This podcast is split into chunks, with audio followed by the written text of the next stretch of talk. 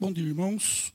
O texto bíblico da pregação de hoje, se você está com uma Bíblia de capa preta da igreja, é página 378, é Esther, capítulo 2, versos 19 até o capítulo 3, verso 15.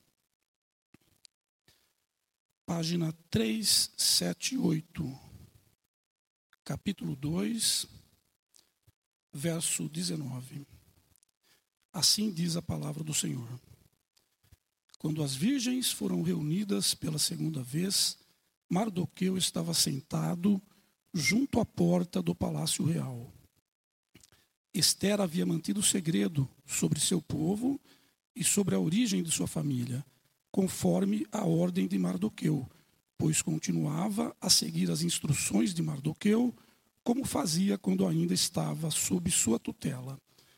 Um dia, quando Mardoqueu estava sentado junto à porta do palácio real, Bigtã e Teres, dois dos oficiais do rei que guardavam a entrada, estavam indignados e conspiravam para assassinar o rei Xerxes. Mardoqueu, porém, descobriu o plano e contou à rainha Esther, que por sua vez passou a informação ao rei em nome de Mardoqueu. Depois da investigada a informação e descobrindo-se que era verdadeira, os dois funcionários foram enforcados. Tudo isso foi escrito nos registros históricos na presença do rei. Depois desses acontecimentos, o rei Xerxes honrou a Amã, filho de Amedata, descendente de Agag, promovendo-o e dando-lhe uma posição mais elevada do que a de todos os demais nobres. Todos os oficiais do palácio real curvavam-se e prostravam-se diante de Amã, conforme as ordens do rei. Mardoqueu, porém, não se curvava nem se prostrava diante dele. Então os oficiais do palácio real perguntaram a Mardoqueu: Por que você desobedece à ordem do rei? Dia após dia eles lhe falavam, mas ele não lhes dava atenção e dizia que era judeu. Então contaram tudo a Amã para ver se o comportamento de Mardoqueu seria tolerado. Quando Amã viu que Mardoqueu não se curvava nem se prostrava, ficou muito irado. Contudo, sabendo quem era o povo de Mardoqueu, achou que não bastava matá-lo. Em vez disso, Amã procurou uma forma de exterminar todos os judeus, o povo de Mardoqueu, em todo o império de Xerxes. No primeiro mês do décimo segundo ano do reinado do rei Xerxes, no mês de Nisan, lançaram-o por, isto é, a sorte, na presença de Amã, para escolher um dia e um mês para executar o plano, e foi sorteado o décimo segundo mês, o mês de Adar. Então Amã disse ao rei Xerxes: Existe certo povo disperso e espalhado entre os povos de todas as províncias de teu império, cujos costumes são diferentes dos de todos os outros povos e que não obedecem às leis do rei. Não convém ao rei tolerá-los. Se for do agrado do rei, que se decrete a destruição deles e colocarei 350 toneladas de prata na tesouraria real à disposição para que se execute esse trabalho. Então o rei tirou seu anel, selo do dedo, deu a Amã, o inimigo dos judeus, filho de Amedata, descendente de Agag, e lhe disse: Fique com a prata e faça com o povo o que você achar melhor. Assim, no décimo terceiro dia do primeiro mês, os secretários do rei foram convocados. Amã ordenou que escrevessem cartas na língua e na escrita de cada povo aos sátrapas do rei, aos governadores das várias províncias e aos chefes de cada povo. Tudo foi escrito em nome do rei Xerxes e selado com seu anel.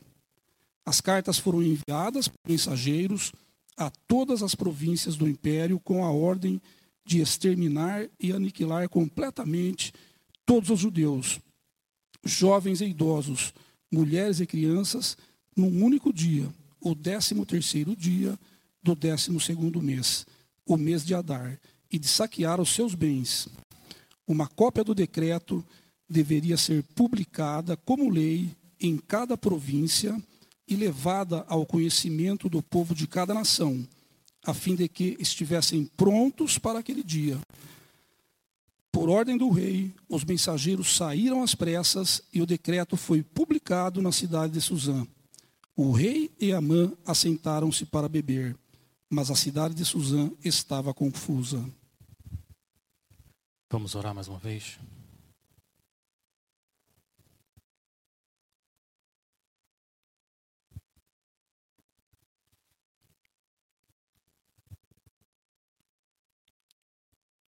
Senhor, nós queremos, juntos, através de Cristo, nos aproximarmos do Teu trono da graça e pedir, Senhor, que no meio de toda a nossa confusão e frustração, tantas coisas que acontecem no mundo e na nossa vida que nós não entendemos, que a gente possa levantar os nossos olhos aos céus e se lembrar que o Senhor se assenta no teu trono e governa sobre tudo o que acontece nesse mundo. Senhor, a gente quer pedir que o Senhor possa usar agora a tua palavra para dar esperança, força, vida confiança inabalável nas tuas promessas. O Senhor não é homem para que minta, nem filho do homem para que se arrependa. Nos ajuda, Pai, a gente se agarrar na tua fidelidade ao teu povo, em nome de Jesus. Amém. Deus trabalha de maneiras misteriosas tem muitas coisas que Deus faz nesse mundo que a gente não entende. Deus é infinito e nós somos finitos. Por exemplo, um homem no Canadá chamado Tim Challis, ele tem uma página na internet onde ele publica todo dia conteúdo cristão. Até onde eu sei, ele é a única pessoa no mundo que há mais de 17 anos, todos os dias, sem falhar nenhuma vez, publicou algo que edifica a igreja. Esse homem é um presbítero na igreja local dele, pai amoroso, marido fiel. Filho dele, 19 anos, vai para o seminário se preparar para servir no ministério. Ele está lá, no seminário, final de semana, jogando bola com a noiva, com a irmã. De repente, do nada, ele cai no chão e morre. 19 anos. Por quê? Por quê? Uma família que ama o Senhor precisa passar por algo assim. Ou, pega o caso do Jameson e da Caterine, 29 anos, casados, se preparando para ir para o Japão, deixando sua casa nos Estados Unidos e se preparando, se mudar para o Japão. Dois meses antes, numa viagem, eles estão no carro com o filhinho Esdras, três anos, Violeta, dois anos, e o Calvin, dois meses. Uma viagem, se preparando para ir para o Japão para pregar o Evangelho. Vem um caminhão bate neles e a família inteira morre. Por quê? Por quê? Eles poderiam ter ido para o Japão e ficar 30 anos plantando igrejas. Deus podia ter impedido. Ele é soberano, ele é rei, ele é Deus. Mas ele não impediu. Quantos mistérios essa vida tem. Histórias assim se multiplicam todos os dias, inclusive nessa congregação aqui. Por quê? Porque os cristãos precisam passar por tantas provações. Existe um mistério na providência de Deus, mas para o cristão e só para o cristão é possível atravessar as nuvens desse mistério da providência do Senhor com confiança. É possível.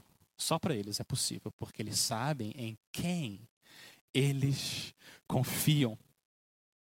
A gente viu no capítulo 2, domingo passado, dois eventos dignos de celebração. O Senhor colocou Mardoqueu como um oficial importante do governo persa. O Senhor colocou a rainha Esther num lugar importante no governo persa.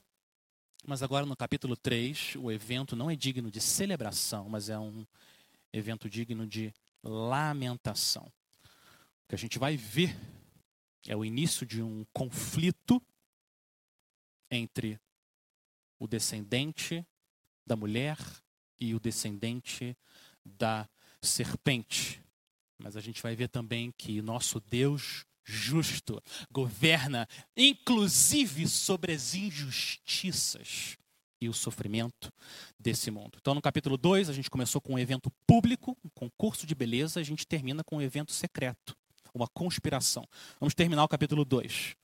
A partir do versículo 19, a gente vê um, que de novo as mulheres estão reunidas, Mardoqueu está ali sentado junto à porta do palácio, ele é um, um, oficial do governo, nesse ponto então Esther já é rainha.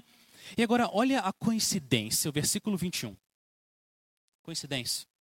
Esther 2, 21. Um dia, quando Mardoqueu estava sentado junto à porta do palácio real, Bigtan e Teres, dois, dois dos oficiais do rei que guardavam a entrada, estavam indignados e conspiravam para assassinar o rei Xerxes. Mardoqueu não planejou descobrir essa conspiração, porque você não pode planejar o que você não sabe que vai acontecer. Não tem como. Mas Deus planejou e colocou Mardoqueu no lugar certo, na hora certa, para fazer o seu plano. Você sabe muito bem que não existe coincidência. Coincidência é só um outro nome para providência. Não existe coincidência nesse mundo. Deus governa. E ele colocou Mardoqueu no lugar certo. Ele vai usar isso, esse fato que Mardoqueu descobriu, ainda para a glória dele. Faz uma diferença enorme, povo de Deus. Se você vive com essa constante perspectiva de que Deus é aquele que me colocou, me colocou nesse lugar, nesse trabalho, nessa família, nessa igreja, nesse bairro. Foi Ele que me colocou. Tudo, tudo ganha propósito, significado eterno, celestial, se você vive constantemente com essa sensação de que Deus está por trás de tudo o que acontece na sua vida. Nada, nada é por acaso. Existe uma motivação concreta de você viver a serviço do rei, aonde ele colocou você. Mardoqueu vivia assim. Olha o versículo 22. Quer ser fiel ao Senhor? Praticar o bem, ele descobre o plano, conta para a rainha Esther. A rainha Esther vai conta para o rei Xerxes em nome de Mardoqueu. Versículo 23, o rei investiga, descobre que é verdade e manda matar aqueles que queriam matar a ele. Final do versículo 22, a palavra diz: tudo isso foi escrito nos registros históricos na presença do rei. A gente vai continuar a história e ver que Mardoqueu não recebeu nenhuma recompensa, nenhuma. Já aconteceu isso com você? Você faz algo importante que abençoa enormemente a vida de alguém? Nenhuma gratidão, nenhum reconhecimento, nenhuma recompensa. O ato de Mardoqueu de ter salvado a vida do rei passa desapercebido para ele, mas foi registrado nos registros históricos. E você precisa lembrar que o seu rei registra tudo o que você faz tudo. Ele disse, ele disse que nem um copo de água fria que você dá para um discípulo dele vai ficar sem recompensa. Nada, nada passa desapercebido aos olhos do nosso rei. Sua recompensa pode não ser instantânea, mas ela vai acontecer. Ela é real no Senhor. O seu trabalho não é em vão. Gálatas 6:9, e não nos cansemos de fazer o bem, porque no tempo certo faremos a colheita, se não desanimarmos. Quero encorajar cada um de vocês, não façam as coisas esperando reconhecimento das pessoas. Não façam simplesmente porque você vai ser notado. E não pare de fazer o bem porque você não está sendo reconhecido por isso. Não! O seu rei está vendo tudo, registrando tudo e no momento certo você vai ser recompensado. A certeza disso é a glória. Então, mesmo que as pessoas não reconheçam, mesmo que o retorno seja ingratidão, não se canse de fazer o bem, porque no tempo certo você colherá. E agora a gente entra no conflito, depois do concurso e da conspiração. Começa no capítulo 3 um conflito entre Mardoqueu e Amã. E olha agora, não só o conflito, mas olha o contraste. Ao invés de Mardoqueu ter sido honrado pelo que fez, Amã um homem ímpio, ele que é honrado no lugar de Mardoqueu. Olha o versículo 1, capítulo 3, versículo 1. Depois desses acontecimentos, o rei Xerxes honrou Amã, filho de Amedata, descendente de Agag, promovendo e dando-lhe uma posição mais elevada do que a de todos os demais nobres. Olha o contraste. Ao invés de Mardoqueu ser recompensado, Amã, um homem ímpio, é recompensado. É como uma injustiça dupla.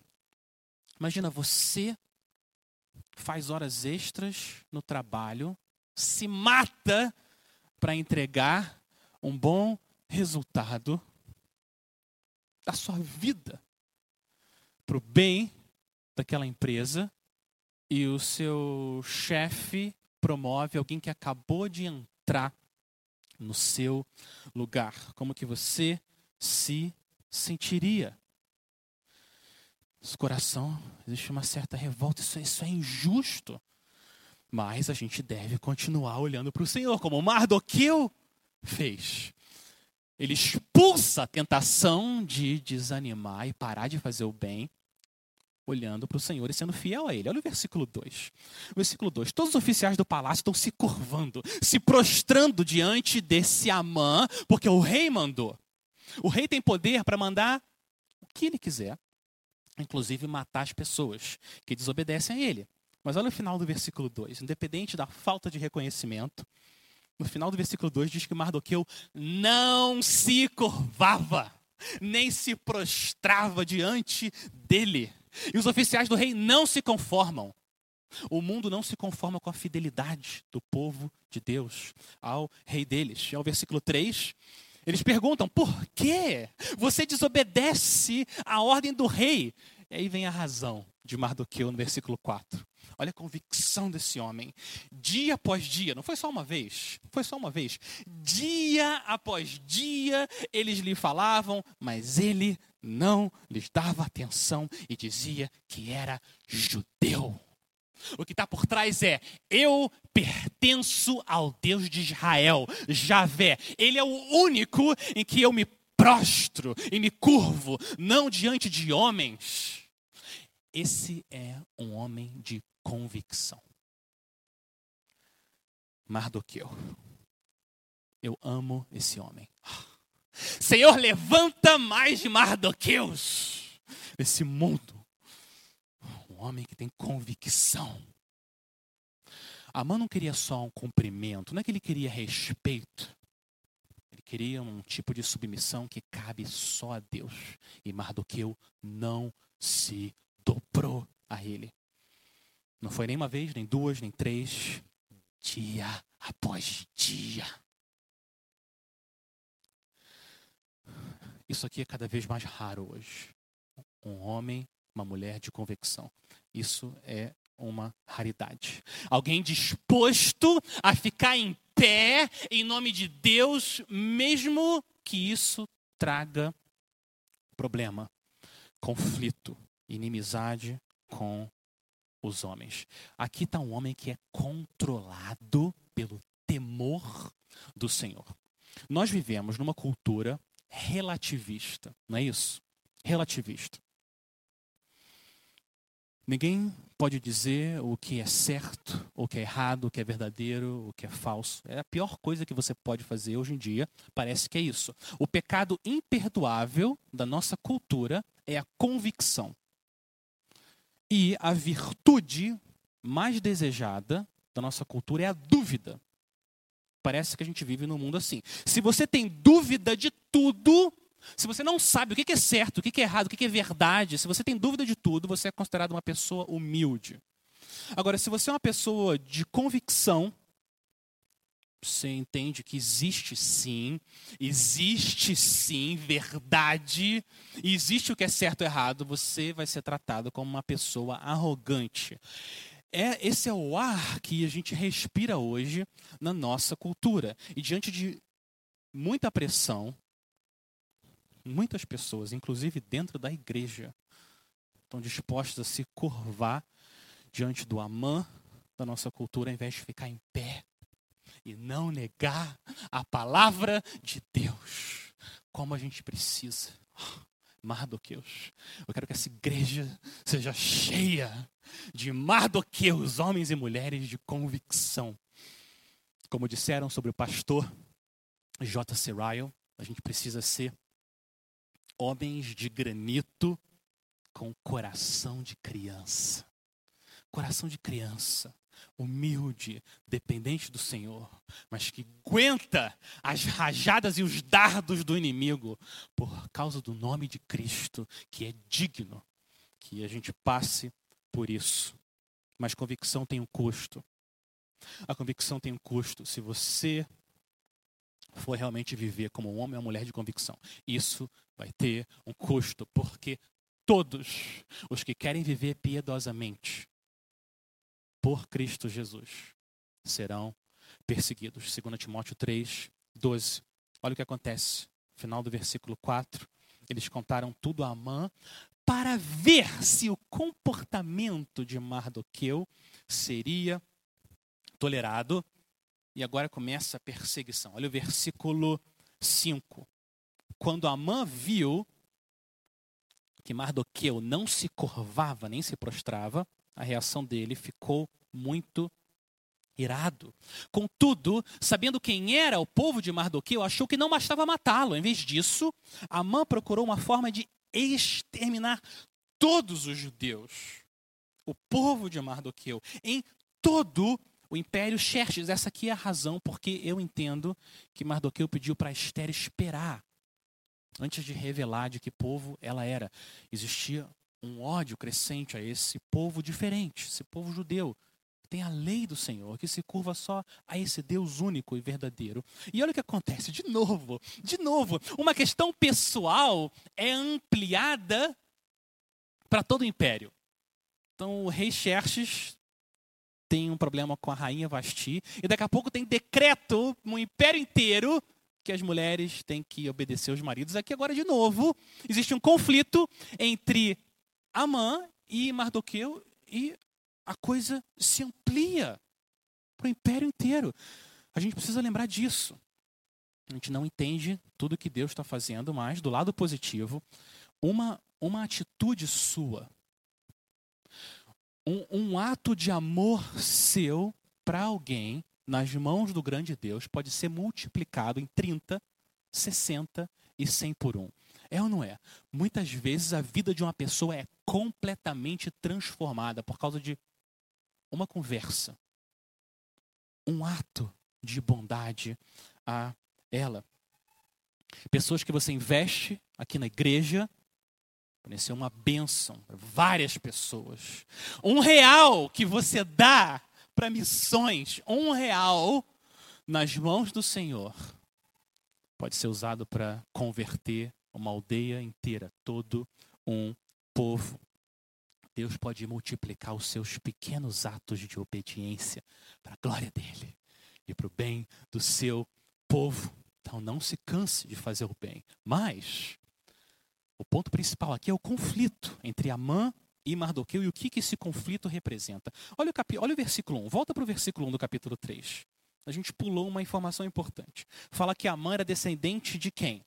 De Agag. E se a gente volta para o capítulo 2, versículo 5, eu pulei uma informação também. Olha Esther 2,5. Mardoqueu era da tribo de Benjamim. Esses não são detalhes desnecessários. Um judeu lendo esse texto, opa, tem um homem que é da tribo de Benjamim, que está em conflito com outro homem que é descendente de Agag. Na hora, imediatamente, a mente de alguém de Israel ia lá para o livro de Samuel, 1 Samuel, capítulo 15, quando Saul, por causa do chamado do Senhor, lutou contra os descendentes de Agag, os Amalequitas. Agora, quem são os Amalequitas? Quem que é esse povo, os Amalequitas, que a mãe é descendente? Os Amalequitas têm uma marca no currículo que ninguém, nenhum povo deveria ter. Terrível.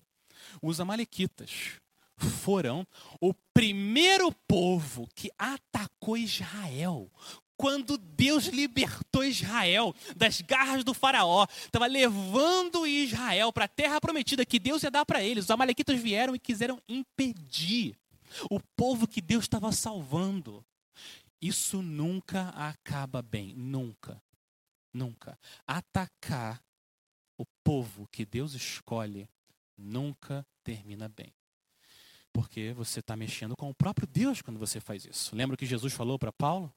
Na época Saulo, Saulo, por que você me persegue? Nunca dá certo atacar o povo escolhido do Senhor. Olha o que, que Deus diz para Moisés, lá em Êxodo, quando os amalequitas atacaram Israel. Escreva isto para a memória num livro, repita-o a Josué.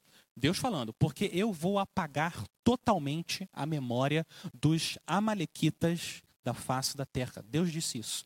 Deus falou: Eu vou exterminar os Amalequitas pelo que eles fizeram com o meu povo. E agora vem o Amalequita dizendo que ele vai exterminar o povo de Deus. Olha aqui. Que ironia. Agora, você sabe que esse conflito entre Israel e os Amalequitas é fruto de um conflito anterior. Antes ainda. Não em Êxodo, mas em Gênesis. Está no Jardim do Éden. Gênesis 3,15 foi onde começou o conflito entre a descendência da mulher e o descendente da serpente. Gênesis 3,15. Porém, inimizade, conflito, Deus falando, entre você, está falando com a serpente, entre você e a mulher, entre a sua descendência e o descendente dela, este lhe ferirá a cabeça e você lhe ferirá o calcanhar. E a gente vive até hoje nesse conflito. Olha o versículo 10. No versículo 10, Esther 3, 10 fala que a mãe era o inimigo dos judeus. A mãe é o descendente da serpente, que quer destruir o descendente da mulher. É mais uma edição desse conflito que não para e que você está inserido. Olha o que Jesus disse. João 15, 18. Se o mundo os odeia, tenham em mente que antes me odiou. Se vocês pertencessem ao mundo, ele os amaria como se fossem dele. Todavia, vocês não são do mundo, mas eu os escolhi, tirando-os do mundo. Por isso, o mundo os odeia. Se me perseguiram, também perseguirão vocês. Esse é um conflito que vai durar até o Senhor Jesus voltar. Mas eu quero lembrar você do resultado dessa batalha. Porque você tem que entrar nessa batalha já sabendo como ela vai acabar. Isso faz toda a diferença, toda. O descendente da mulher esmagou a cabeça da serpente lá na cruz. Os cravos que estavam penetrando na mão e nos pés dele, juntos, estavam esmagando o inimigo do povo de Deus a serpente. Quando ele morreu e ressuscitou, ele já venceu. A vitória é certa aleluia, não é isso que a gente canta aqui? Agora, enquanto Cristo não voltar, a gente vai continuar nessa batalha. A sua arma nessa batalha é o amor e a verdade. Agora, as armas contra você, as armas do império das trevas, são o ódio e a mentira. É assim que essa batalha é travada. Olha a proposta agora de Amã e olha como ele joga sujo. Olha isso. Esse é mais um elemento do mistério da providência de Deus. Por que, que ele permite os adversários jogarem tão sujo assim?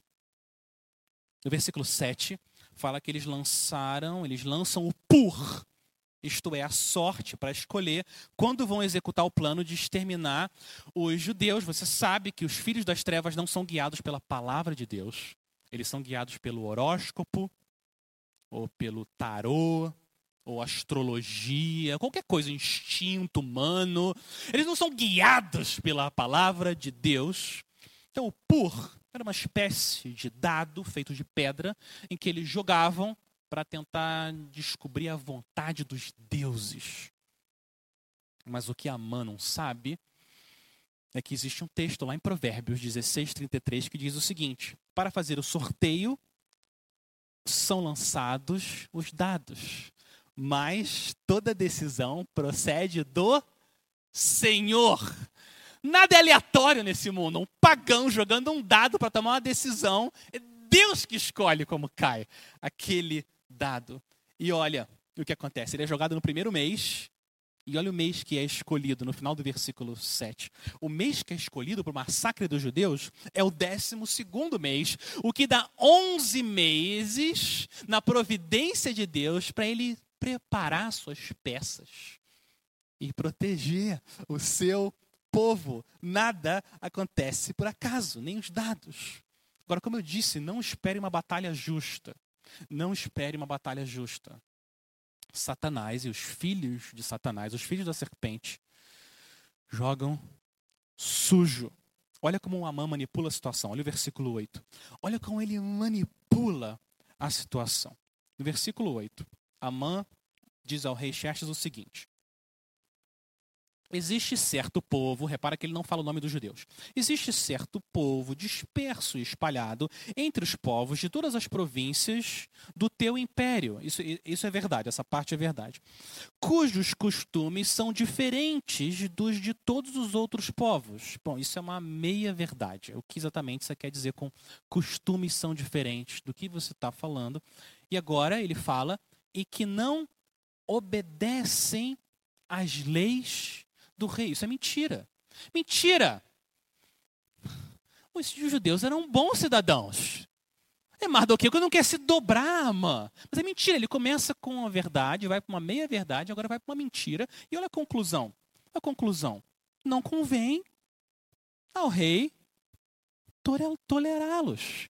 É uma ampliação mentirosa. Isso não é verdade. Ele sugere que os judeus sejam destruídos, e é o que ele faz, ele oferece dinheiro. Quando o Senhor não restringe a maldade do coração humano, olha aonde a gente é capaz de chegar. Ele oferece 350, versículo 9, 350 toneladas de prata, para você ter uma ideia. Isso é mais de 60% de tudo que o Império Persa arrecadava em um ano. Isso é muito dinheiro. Vamos colocar dinheiro nesse massacre para agitar as pessoas a exterminar os judeus.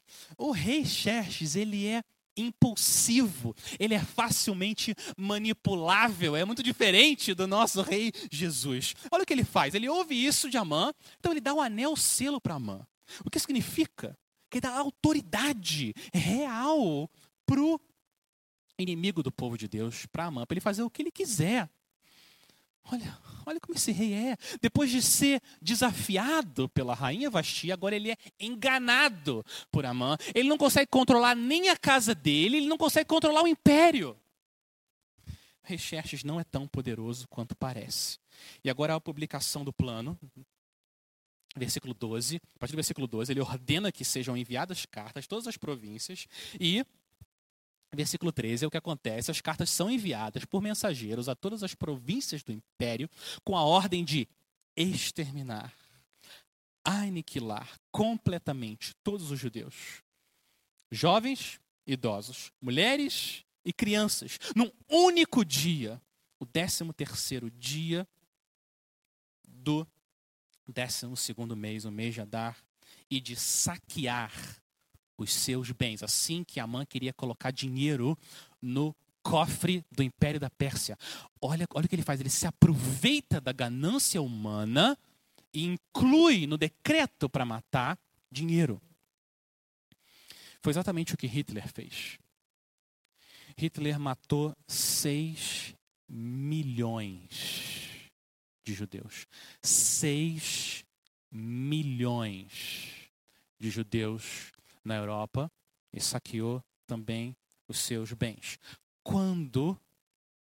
Vê se, vê se você acredita nisso. Vamos fazer um teste aqui da doutrina da depravação total humana. Vê se você acredita nisso. Quando Deus restringe a sua graça e entrega os homens a eles próprios, a maldade humana não tem fim.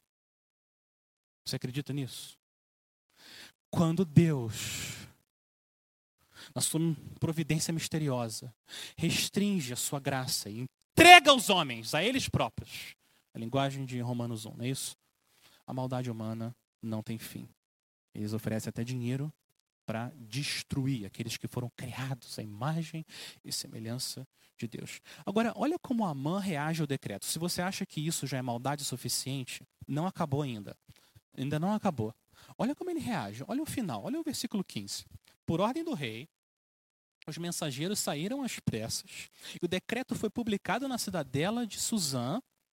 Olha agora, o rei e Amã assentaram-se para beber. Mas a cidade de Suzã estava em confusão. Eles se assentaram para beber. Eles decretam o assassinato de milhões de pessoas. Um massacre oficial. Vamos acabar com esse povo e agora sentam para beber para celebrar. A Bíblia é um livro realista, cheio de esperança, mas realista. Quando Deus entrega os homens a sua própria maldade. Essa maldade não tem fim. É uma imagem grotesca do pecado, mas uma imagem realista. Se não fosse a graça de Deus, a gente ia se destruir destruir uns aos outros. Agora, para aumentar a ironia desse decreto, olha a data em que ele foi publicado. Você não reparou nisso? Olha o versículo 12. Versículo 12, olha a data. Volta para o versículo 12. Assim, no 13 terceiro dia do primeiro mês, os secretários foram convocados. Você que conhece muito bem o calendário judaico, que dia é esse? Que dia que é o 13 terceiro dia do primeiro mês? Sabe que dia é esse? É a véspera da Páscoa. A véspera. Quando cada família está lá com o cordeiro prontos para celebrar a maior libertação que Deus já fez na vida daquele povo. Cordeiro ali amarrado, preparado para ser sacrificado. E na véspera dessa libertação, é decretado agora o extermínio desse povo. Olha que ironia e que confusão e que mistério é nesse mundo. Por que Deus está tá permitindo tudo isso? Por quê? Por que, que Deus permite tudo isso? Por quê? Deus prometeu a Abraão que através da linhagem dele ele ia abençoar todas as famílias da terra. E agora, a família de Abraão vai ser exterminada. O decreto foi selado com o anel do rei. Você sabe o que, que, que isso significa? Não tem volta. Não tem volta. Isso vai acontecer, é certo foi decretado pelo próprio rei. Sentença de morte nos registros oficiais do governo não tem como voltar. Então, o capítulo 3 termina com o povo de Deus debaixo da sombra da morte. Por que, que Deus faz você parte do povo escolhido dele passar por esse vale. Por que Deus faz isso? Ele poderia impedir, porque ele é Deus, ele é soberano, ele poderia impedir, mas ele não impede. Ele não impede. Por quê? Porque o povo de Deus sofre enquanto os ímpios bebem, celebrando. Porque os cristãos são perseguidos. Povo precioso de Deus. Em campos de concentração na Coreia do Norte, enquanto os políticos corruptos estão celebrando na churrascaria. Mais um esquema que deu certo para desviar dinheiro. Por quê? Por que, Senhor? Existe um mistério na providência de Deus. Existe um mistério na maneira como Deus governa o mundo. Agora eu quero terminar deixando para vocês uma palavra de, de, como a gente lida com esse mistério. Como? Tem muita coisa para ser dita, mas, mas como que a gente pode lidar com o mistério da providência de Deus nesse mundo? Por que eu? Por que, que eu tenho que passar por isso agora? Por quê? A gente se pergunta isso. A gente pode saber muitas coisas, muitas coisas sobre a providência de Deus. Mas existem muitas coisas que a gente não pode saber. Muitas coisas que simplesmente a gente não pode saber. A Bíblia coloca um limite para o nosso conhecimento. E a gente precisa se humilhar diante disso. Deuteronômio 29, 29. As coisas encobertas pertencem ao Senhor, nosso Deus. As reveladas pertencem a nós, aos nossos filhos, para que para sempre compramos as palavras que estão escritas na lei. Sim, as reveladas você obedece pela fé ao Senhor, mas muitas coisas não estão reveladas. Muitas o Senhor não revela. Ele esconde parte da glória dele essa. Ele esconde, ele encobre as coisas de criaturas finitas. E a gente precisa se humilhar diante da incompreensibilidade de Deus. Deus é incompreensível. Incompreensível. Essa é uma doutrina que devia ser mais usada no nosso coração. Deus é incompreensível. Isso é, é, isso é uma consequência lógica, bíblica. Deus é infinito, nós somos finitos. Como que a gente vai entender tudo que Deus faz? É impossível. Deus é incompreensível. Agora, quando eu falo que Deus é incompreensível, eu não estou dizendo que você não pode saber nada sobre Deus, não é isso? O que essa doutrina diz é que a gente não pode saber tudo sobre Deus. E isso é bom, isso é bom para a gente, porque ajuda a gente a se colocar no lugar certo, se humilhar diante desse Deus que é misterioso e maravilhoso. Uma tentação nossa, quando a gente está confuso e perplexo, todos nós fazemos isso. É quase que o nosso instinto, a gente tenta entender por quê. Por quê, Senhor? Por que, que eu tenho que passar por isso agora? Por que eu? Porque qual que é a utilidade desse sofrimento agora? Por quê? Eu não sei. Eu não sei por que, que um jovem piedoso, 19 anos, por que, que ele cai morto de repente? Não sei. Não sei. Por que uma família Casal, 29 anos, quer ir para o Japão, plantar igrejas, pregar Cristo e ele crucificado. E vem o motorista de caminhão e leva eles. Quem é capaz de explicar tudo que Deus está fazendo nesse mundo? Ninguém, ninguém. A gente não sabe explicar completamente o nosso sofrimento. Não sabe. Nós somos limitados. A gente está aqui na terra e Deus está nos céus. A gente não enxerga tudo que Ele está fazendo.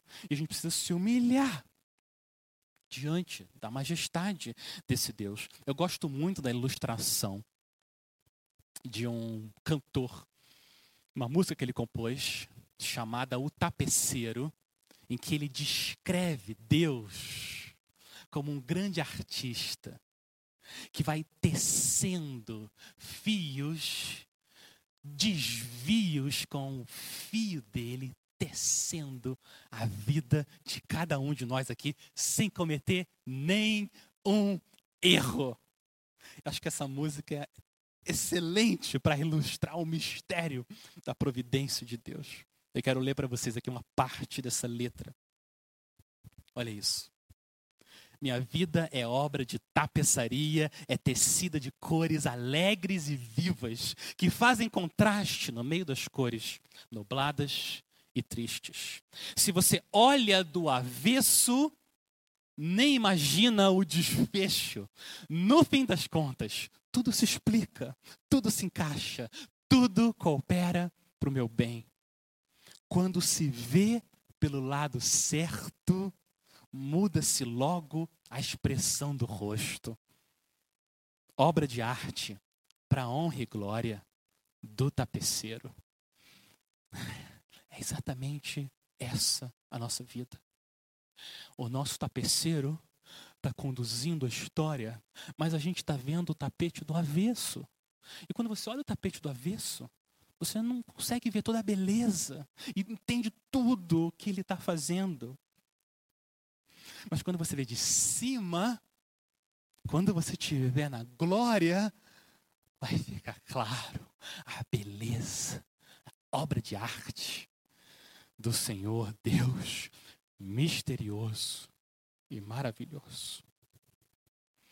Há muitas verdades que carregam cores nubladas e tristes aqui nessa vida. Mas eu quero lembrar você o seguinte: você não pode saber tudo, mas você pode saber o suficiente para atravessar a nuvem do mistério da providência de Deus e perseverar.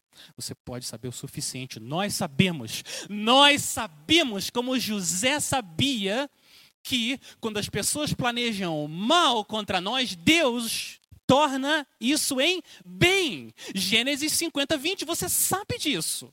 Você sabe. E você sabe, junto com o apóstolo Paulo, que todas as coisas cooperam para o bem daqueles que amam a Deus, daqueles que são chamados segundo o seu propósito. Você sabe disso, isso você sabe. E você carrega esse conhecimento durante a neblina do mistério da providência de Deus. Nós não sabemos tudo, mas o Senhor deu para você o suficiente para você chegar até o fim, passar pelo vale da sombra da morte. Nós sabemos que Deus é misterioso, mas nós sabemos também que Ele é misericordioso. Misterioso, mas misericordioso. E a gente sabe disso por causa da cruz. Romanos 8, 32. Aquele que não poupou o seu próprio filho antes, por todos nós entregou, será que não nos dará graciosamente, juntamente com ele, todas as coisas? Existe um mistério nas provações, mas que mistério é a graça de Deus? A graça de Deus é um mistério. Esse é um mistério. Se Deus decretasse a destruição contra nós, como Amã fez com o povo judeu, Deus não estaria sendo injusto. Não, é exatamente o que o Alex merece, todos nós merecemos. Mata, destrói, extermina todo mundo. E Deus aplica a sua justiça. E louvado seja o Senhor. Isso seria justo. Mas o que, que ele faz? O mistério da graça, o que, que ele faz? Ele extermina o filho dele, aniquila, mata o filho dele no nosso lugar. Isso é um mistério Mistério da graça. Eu não sei porquê. Você tem que passar por todas essas provações, eu não sei. Mas quem é capaz de explicar completamente o mistério da graça de Deus? que extermina o filho dele no nosso lugar na cruz. Ó oh, profundidade da riqueza, da sabedoria e do conhecimento de Deus. Quão insondáveis são os seus caminhos, inescrutáveis os seus juízos. Quem conheceu a mente do Senhor? Ninguém. Ninguém. Quem? Quem primeiro deu um conselho a ele? Ninguém. Quem deu alguma coisa a ele para que agora ele o recompense? Ninguém. Ninguém. Pois dele, por ele e para ele são todas as coisas. Deus é misterioso, mas ele é também misericordioso.